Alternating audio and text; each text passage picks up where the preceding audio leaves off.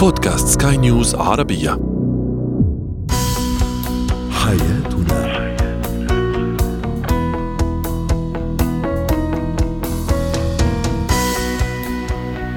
مستمعينا الكرام أهلا بكم معنا إلى حياتنا. فضاؤكم اليومي الذي يعنى بشؤون الأسرة وباقي الشؤون الحياتية الأخرى. والذي يمكنكم الاستماع إليه عبر منصة Sky News Arabia dot com slash podcast وباقي منصات سكاي نيوز العربية الأخرى. معي أنا أمال شاب. نتحدث اليوم عن الشريك المبذر كيف نتعامل معه؟ أيضا كيف أعلم الطفل اهم الطرق لتعليمه مبدأ التسامح؟ وأخيرا سنسلط الضوء على إتيكيت تناول الطعام حسب نوعه. هو وهي.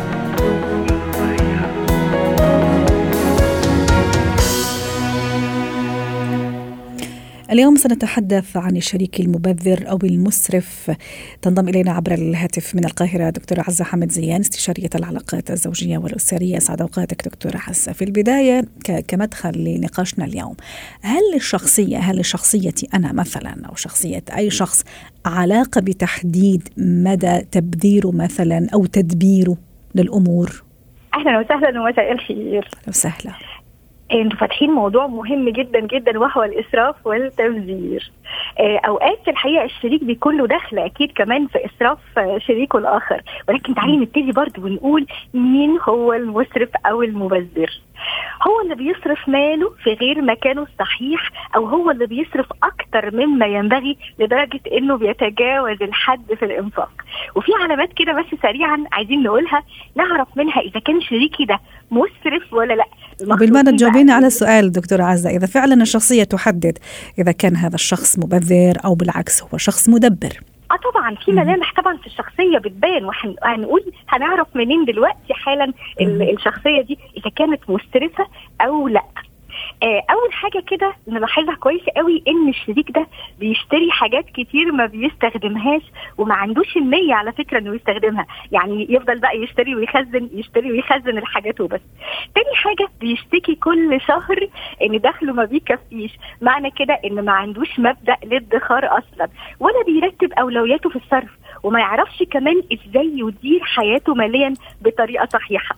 كمان نلاقيه بيستلف كتير وباستمرار على طول مديون وأوقات بيستلف عشان حاجات تافهة جدا وغير ضرورية. يعني مثلا نلاقيه بيستلف عشان يجيب لنفسه قميص جديد أو تجيب لنفسها شنطة جديدة. وطبعا لو في بطاقه ائتمان مثلا نلاقي فيها ديون كتير. أعرف على طول إن صاحبها ده مسرف لأن المفروض بطاقة الائتمان دي إحدى وسائل وطرق الادخار ولكن لو استخدمها صاحبها بحكمة وعقل وبدون إسراف. كمان بنلاقيه يأكل ما ليس له ويشتري ما ليس له ويلبس كمان ما ليس له. يعني ظروفه المادية الحقيقية ما تسمحلوش بأسلوب الصرف ده ولكن رغبته الشديدة الملحه بتدفعه لصرف كل ماله في سبيل تحقيق غاياته بس بدون تفكير. في حاجة كمان مهمة جدا. زي ما بنلاقي البخيل كده بخيل في كل شيء. يعني نلاقي البخيل بخيل في أوجه الصرف والمشاعر والانفعالات. برضه الشريك المسرف نلاقيه كده. نلاقيه بيزيد ويتزايد ويسرف في المشاعر والعواطف والانفعالات والمال لأنها صفة عامة تعالوا نقول إنها صفة بتنسحب على. كتير من نواحي آه، حياة الشخص نفسه طيب. بنلاقي كمان مهم. الشخص ده أو الشريك ده بين- بيفتعل المناسبات يعني بيتلكك تعالوا نقول عشان يصرف. أول مرة اتقابلنا فيها جايب هدايا كتير وهدايا قيمة وخروجة وفسحة من أول النهار بتتكلف ماديا كتير. جميل. دكتورة عزة بالحديث أيضا عن الشخصيات. أه، مثلا هل في أقول أنه مثلا الشخصية النرجسية مثلا الشخص اللي يحب كثير حاله يحب الظهور هل مثلا هذا دائما يكون مسرف أنا مشان هيك سألت عن الشخصية. أو العكس مثلا الشخصية أيضا المكتئبة. ممكن قد تكون مسرفه أو مبذرة لأنه ممكن تحاول تعوض شيء معين في حياتها. ده حقيقي جدا جدا لأنه أوقات فعلا مشاكلنا النفسية بتأثر كمان على على تصرفنا. تعالي نقول. وسلوكنا كمان. يعني ممكن جم... عفوا. ممكن كمان يكون القلق القلق وعدم الشعور بالأمان والاطمئنان. أحيانا يكون ورا اسرافه ده كمان. يعني بيحاول يداري قلقه بالشراء الكتير عشان يعمل لنفسه توازن نفسي. وأوقات كمان يكون خايف من فقدان اللي حواليه وعايز دايما يفضلوا جنبه. مهم. وفاكر إن الوسيلة الوحيدة للاحتفاظ بالناس اللي حواليه دول هي الصرف عليهم ببذخ جميل. دكتورة عزة في بداية الكلام أشرت إلى نقطة مهمة جدا أيضا أنه الشريك أحيانا قد يكون له دور في تبذير الشريك الشريك. كيف ذلك؟ وأيضا خلينا يعني نقلب المعادلة لما كيف الشريك أيضا يكون له دور إنه شريكه يكون مدبر مش مبذر. طب خلينا إيجابيين بقى. نبتدي في الأول إزاي أنا أشجع شريكي إنه ما يبقاش مبذر ويبقى متوازن. أول حاجة أتكلم مع شريكي المسرف ده أو المبذر ولكن بلطف وهدوء واقنعه بالمنطق والعقل والصراحة. أتكلم عن إيه؟ أتكلم عن الوضع المادي الحقيقي. وإنك مثلا كزوج صعب تلبي كل الطلبات ولكن بقدر المستطاع هتحاول تلبي الاحتياجات الأساسية. ويعني لو توفر مال أكتر هتسعى لتوفير باقي الطلبات. وإحنا بنتكلم نتكلم بالأرقام. مش كلام مرسل وخلاص لأنه لازم ندعم كلامنا بالدلائل عشان تثبت إنك مش بخل منك بتعمل ده ولكن انت بتحاول تنظم وترتب اولويات أولويات الصرف كمان وإحنا بنتكلم مع شركتنا أو شركتنا المسرفة من فضلكم نبعد عن المقارنات تماما. يعني أحيانا زوج يقول لزوجته على فكرة زميلي في الشغل قدر يشتري بيت جديد لأنه ما عندوش زوجة مسرفة زيك. قد إيه الأسلوب ده مستفز جدا للآخر؟ لأنه كمان هيفتح باب لردود ثانية أكيد هتسبب ممكن عناد أيضا تفتح باب العناد ده حقيقي. مم. كمان في حاجة مهمة أوقات الشريك الآخر ده بيتحول لبخيل عشان يحاول يضبط إسراف شريكه. طبعا ده بيجيب نتيجة عكسية تماما وبيحسس الشريك أكتر بعدم الاطمئنان. فأفضل شيء ما تبخلش ولكن وضح إنك مش قادر تجاري شريكك في إسرافه. كمان مهم جدا جدا الأمور المادية ما تبقاش تحت. سيطرة الشريك المسرف بقدر الإمكان. يعني مثلا لو عندنا الزوج هو اللي مسرف الزوجة تشارك بقدر الإمكان في إدارة الأمور المادية. أحيانا بعض بعض الأزواج مثلا لما هو حاس بنفسه أنه ممكن مسرف ممكن يسلم الإدارة المالية للزوجة يعني كلها لأنه عارف أنه ممكن هو لو المبلغ في إيده أو ال ال ال الراتب في إيده ممكن ما راح يقدر يسيطر عليه بالشكل الجيد. دكتورة عزة حتى أيضا نحكي على موضوع كيف أنا أساهم أني أخلي زوجي أو زوجتي يعني فيهم هذا الصفة مبذرين ومسرفين حتى أتفادى ممكن أنا عم أعمل شيء ومش حاسة فيه أو مش حاس فيه. آه لو عندنا وقت بس عايزة أقول نعم. إنه علشان أو علشان أنا أشجع شريكي إنه يكون متوازن أنا كمان آه أنا كمان بدوري ما أكونش مبذرة وما أكونش مسرفة نحاول إحنا الاثنين نصرف بقدر الإمكان في الأمور اللي تعالي نقول المحسوبة نحسبها إحنا الاثنين نتشارك اللي المفروض دخلنا هيبقى إزاي وأوجه آه صرفنا كمان هيبقى إزاي ده موضوع مهم حتى أيضا موضوع الأولاد دكتورة عزة حتى لأنه في معنا دقيقة ودقيقتين نحكي على موضوع الأسرة الأسرة والأولاد أيضا هذا أتصور رح ينعكس عليهم لما يشوفوا أهل زوج أو زوجة أو أب أو أم عندهم هذا هذا الصفة أليس كذلك؟ ده حقيقي. إحنا آه على طول الخط إحنا مراية آه ولادنا بيشوفوا آه كل تصرفاتنا وسلوكياتنا وبيحاولوا طول الوقت يأيدونا. وبالتالي زي ما في دورة إنتاج الحب ودورة إنتاج العنف كمان دورة إنتاج الإسراف. لما بشوف أنا البيت أو بيت الأسرة الكبير بيت مسرف أنا بالتالي بتعلم سلوك الإسراف وبنقله كمان للأسرة الجديدة. كمان عايزة أقول كمان لو عندنا وقت آخر حاجة عايزة أقول إن إحنا كمان دورنا كزوجين نساعد بعض ونعين بعض ونوجد بدايل اجتماعية كمان لو عندي زوج مسرف أو زوجة مسرفة بدايل اجتماعية يعني آه مثلا أشجعه أو أشجعها على ممارسة هواية أو رياضة آه أخليه ينضم مثلا لأنشطة خيرية مثلا. صحيح. كل ده له تأثيره الإيجابي وبينمي إحساس الشخص بالمسؤولية أكتر. وأخيرا بتمنى لكل زوجين حياة أسرية سعيدة مستقره وشكرا لكم ومساءكم جميل. شكرا لك دكتورة عزة حامد زيان استشارية العلاقات الزوجية والأسرية ضيفتنا من القاهرة.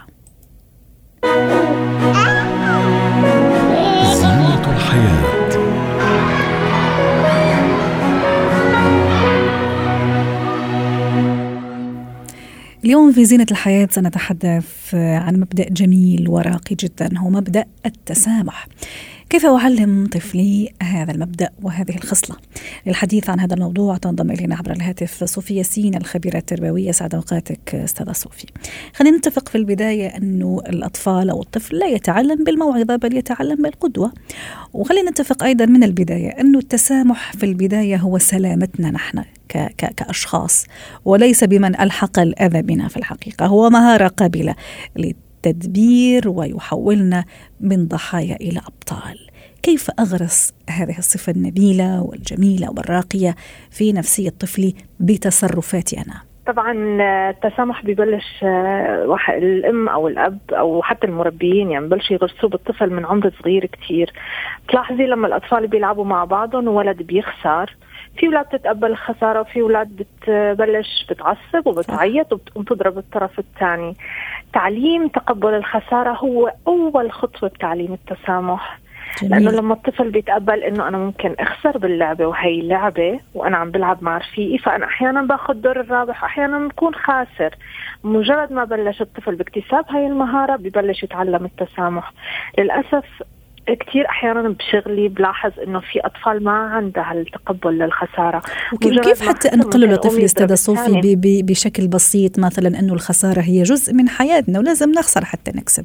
اعطيني كذا مثلا آه شيء معين جملة معينة حتى حتى نستفيد أيضا منك.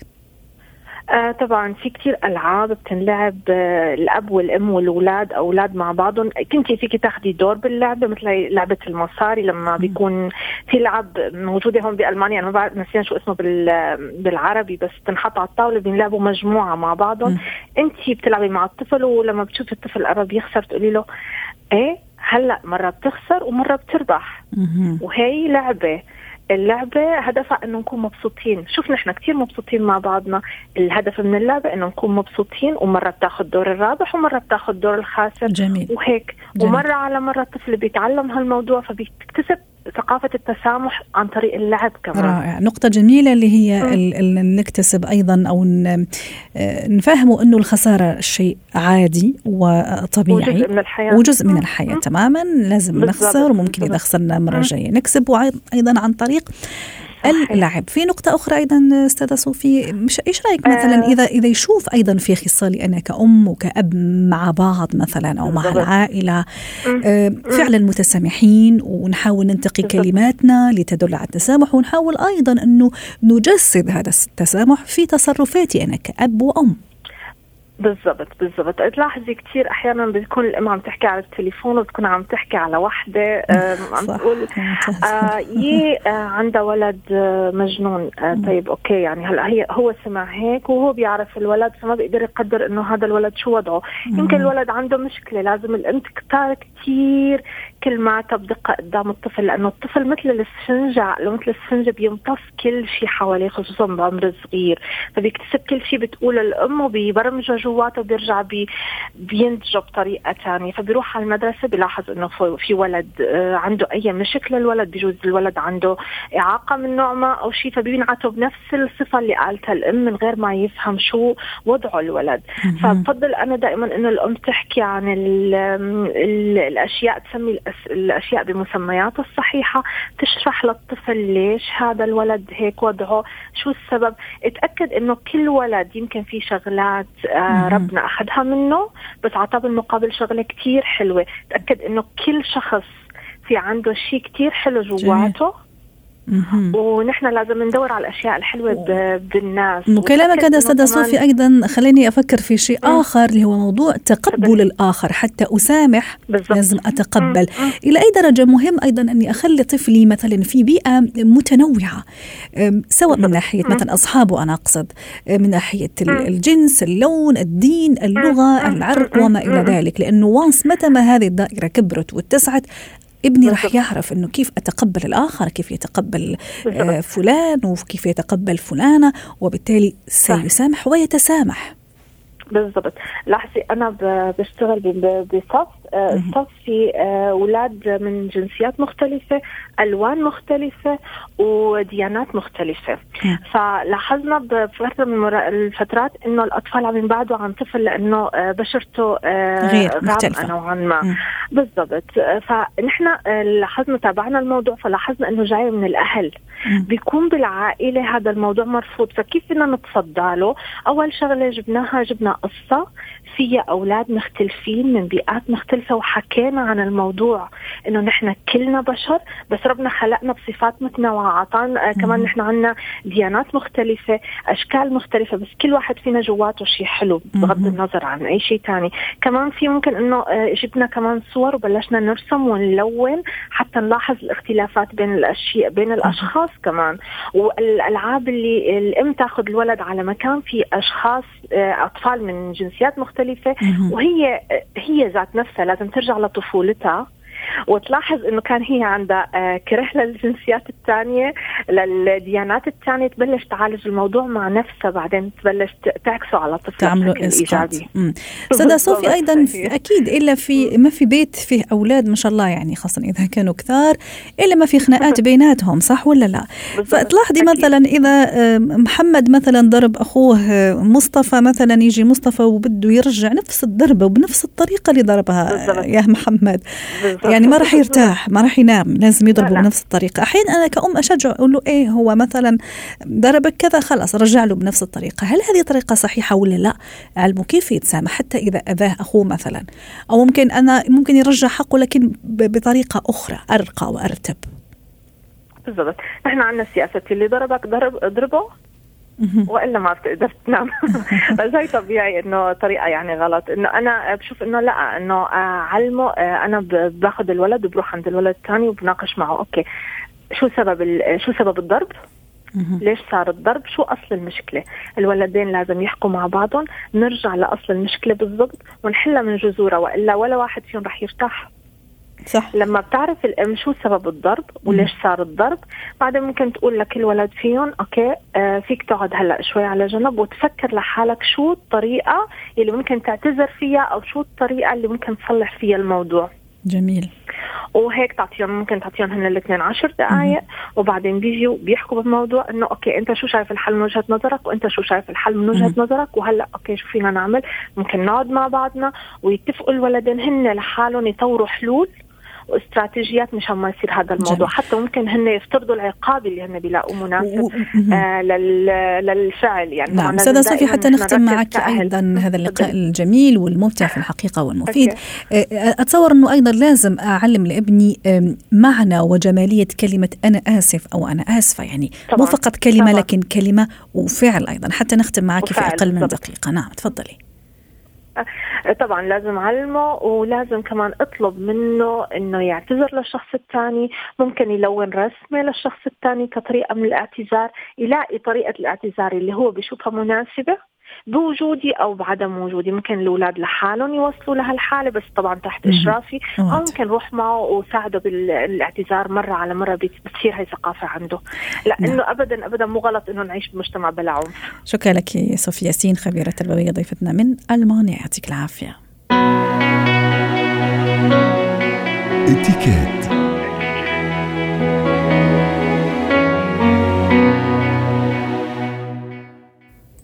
اليوم في اتيكيت سنتحدث عن اتيكيت تناول الطعام حسب نوعه عندنا مجموعة أو قائمة من الطعام اليوم.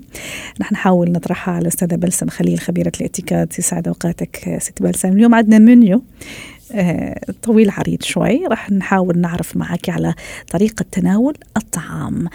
خلينا نبتدي مثلا بالأرز. حاول آه، يعني سهل على الجميع. القاعدة ذهبية لتناول الطعام كل شيء يؤكل بالشوكة والشوربة الوحيدة اللي بنستعمل فيها الملعقة. يعني رح نختم يعني هذا اللقاء. لا لا لأنه مش حنختم لأنه في طريقة استعمال الشوكة تختلف حسب نوع الطعام. لكن بس هيدي بنحب نقول للكل لأنه مثلا آه، يبلشوا بالرز ممكن ياكلوها بالمعلقة هو أه. صرح المعلقة للشوربة والشوكة للأكل الثاني لكن حسب نوع الأكل جميل. طريقة استعمال الشوكة تختلف لأنه يمكن الشوكة صحيح لي ست بلسم آه، لما أستخدمها يعني راح أخذ كميات قليلة عكس الملعقة ممكن تر كمية كبيرة وممكن حركة الفم أيضا يمكن تكون أوسع ليس كذلك بس بالشوكة ممكن تكون الأمور أرتب وبالشوكة مش بس هيك بنقدر نثبت يعني الأمور يعني أه. اذا عم ناخذ أشياء صغيرة الحجم مم. بالشوكة نحن بنثبت المعلقة كمان مثل ما قلتي تغرف أكثر من اللازم يعني مم. والمعلقة تختلف بحجم بحجم يعني ممكن تكون حجم كبير حجم صغير حسب النوع اللي نحن عم نتناول فيه مم. لكن دائما نحن بنسهل على طلابنا وعلى المستمعين والمشاهدين محل ما بتكون إنه المعلقة خذوها قاعدة للشوربه كل شيء آخر بالشوكه رائع.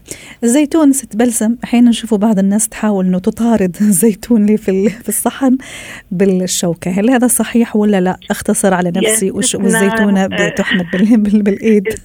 الزيتونة شوفي بالعالم العربي بما أنه نحن نوعية مثلا الأكل ببحر المتوسط ممكن ناكله باليد ممكن نحن نتناول الزيتونة باليد بطريقة أنيقة اللي هي بنقول أطراف الأصابع. لكن قاعدة الإتيكيت اللي هو إتيكيت international يعني منه آه عربي. آه آه نحن آه قطعيا ما بنجرب آه إنه نقطع الزيتونة لو كانت كبيرة لو كانت طرية شو ما كانت نوعها. لأنه هيدي فيها فشل ذريع ممكن تسبب أضرار ممكن تجي بالعين يعني دايما بنقول يعني فيها حوادث فيها حوادث.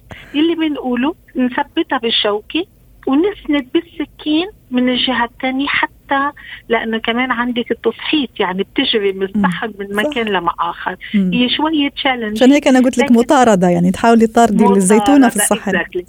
so بنثبتها بالشوكة بنحط السكين ثاني ميل وبعدين بنرفعها على الفم بنأكل بشكل آه، بدون فتح الفم يعني ما بنحركه كثير حتى ما تطلع. جميل. وبعدين البذرة لما نحن بنخلص بنخرجها من التم وبنحطها على طرف. الشوكه وبعدين من على الطبق. هذه الطريقة الصحيحة. نعم. طيب الباستا؟ الباستا يا ستنا القاعدة اللي تعلمناها بالمدارس وإلى آخره إنه دائما نحن بنمسك بالشوكة باليد اليمنى وبناخذ ملعقة باليد اليسرى. وبنفضل ناخذ كم يعني كم شريط من المعكرونة بنلفها على الشوكة بنحطها على المعلقة وثم نتناولها. لكن من سفرياتي واحتكاكي بالشعب الإيطالي شفت إنه هن لا يستعملوا الملعقة بالخالص. هن بحطوا أربعة خمسة مثلا من حبوب المعكرونة أو الباستا بلفوها بطرف الصحن وفورا على التناول. so so يلي بريحنا يا هاي يا هاي بلفوها بالشوكة صح؟ ست بلسم بلفوها بالشوكة دون استعمال ملعقة ابدا. يعني مم. أنا عم بتناول الطعام معهم ومعي ملعقة. طلعت في ست أشخاص ولا حدا مسك ملعقة. سألت السؤال. إنه أنا آه، دارسه هيك والإتيكيت بيقول هيك. قالوا لنا نعم لكن نحن بإيطاليا نتناولها فقط بالشوكة بنلف على الصحن وأربع خمسة يعني جميل. آه من الباستا وفورا حتى. ست بلسم الريش أيضا. أحيانا نحتار صراحة خاصة مثلا السيدات. يعني سيدات وشباب يعني في الحقيقة بس أيضا السيدات مثلا ما بتعرف إذا ريش مثلا تحمله بإيدها مثلا ولا لا نشوف البعض لا بيقطع هذا الريش بالشوكة ويحاول إنه يأكلها. الريش يعني اللحم أي من اللحم. من اللحم. كل شيء باللحم نستعمل الشوكة والسكينة. يعني بنثبت نحن آه، بالطريقة الانترناشونال السكينة بتكون بيد اليمين والشوكة بيد اليسار. وطبعا على الطريقة الإسلامية نتناول بشوكه بجهه اليمين. لكن كله من آه، نتناوله بالشوكة. وحتى إنه نثبت. وحتى السمك خلينا نروح للسمك والدجاج أيضا. السمك آه كمان بالشوكة يعني حتستغربي آه بالشوكة والسكين لكن نوع السكين اللي بنستعمله من الرفيع واللي له طرف معين. ليش؟ لأنه عادة نحن السمك بنفصل الجلد الفوق وبنفصل اللحم الأبيض واللحم اللي تحت نفصل بالنص اللي هو ال backbone العظم الموجود. يعني مضطرين نحن إنه آه نستعمله هيدي بالطريقة الأنيقة. طبعا اللي بيكون آه لحم سمك من النوع الصغير مثل النوع اللي بنسميه بذرة مثلا أو شيء. هيدا ممكن نتناوله باليد كمان بطريقة اللي بناكل ال finger food بطريقة انيقه يعني ممكن نتناولها. والدجاج نعم. الدجاج ممكن ناكله بالإيد ولا لا؟ الدجاج إنه كمان يتاكل بالشوكة. صراحة كل شيء تحت بروتين اللي هو دجاج لحم ويعني سمك كله نشجع إنه ناكل بالشوكة والسكينة. إلا إذا كانت بالطريقة العربية في مثلا دجاج فوق منسف أو رز والناس بدها تاخذها بهالطريقة، نحن لا نشجع آه، باليد ليش؟ لأنه فيها غلبة فيها توسيخ لليدين ممكن يفوت تحت الأظافر. عرفتي كيف؟ الطريقة أحيانا مثلا في المطاعم أحيانا بعض المطاعم تعطي كفوف مثلا بلاستيكية حتى الواحد يكون مرتاح أكثر. هل هذا من ما بيعطوه لا الدجاج ما بيعطوه لكن سنة. الحل اللي أخف مثلا بالعالم العربي إنه أنت تمسك الجلدة بشقفة خبزة. بدل ما يفوت هالجلد والصوص اللي عليه على تحت الاظافر لكن عادة نحن نفس القاعدة تبع السمك نفصل أه. اللحم عن العظم طيب. بالشوكه والسكين. حتى نختم آخر شيء وجعنا كثير جوعتينا وأكيد أنت جعتي. أكيد طيب البيتزا ست بلسم حتى نختم. okay البيتزا آه يعني حسب نوع البيتزا. نحن دائما بنقول البيتزا هي نوع شعبي نوع منه fine dining يعني. لكن البيتزا كمان طريقتها تختلف. أي مثلا بناكلها بشوكه وسكينه لما يكون فيها صوص. نحن لما نكون البيتزا عليها صوص وأشياء ممكن تنزل علينا نفضل إنه ناخذ شقفة صغيرة وهن عادة بيكونوا قاصين لعده أقسام وناخذ كل شقفة من قصة. لكن إذا كان من النوع اللي ما في عليه صوص نتناولها باليد ويعني الأولاد ممكن نقصها اثنين وممكن نعطيهم محرمة يمسكوها فيها. نعم. شكرا لك نعم. بلسم خليل بالصحة والعافية. إذا رح تتغدي وكل مستمعينا أيضا شكرا. لك بلسم خليل. نهاية حياتنا.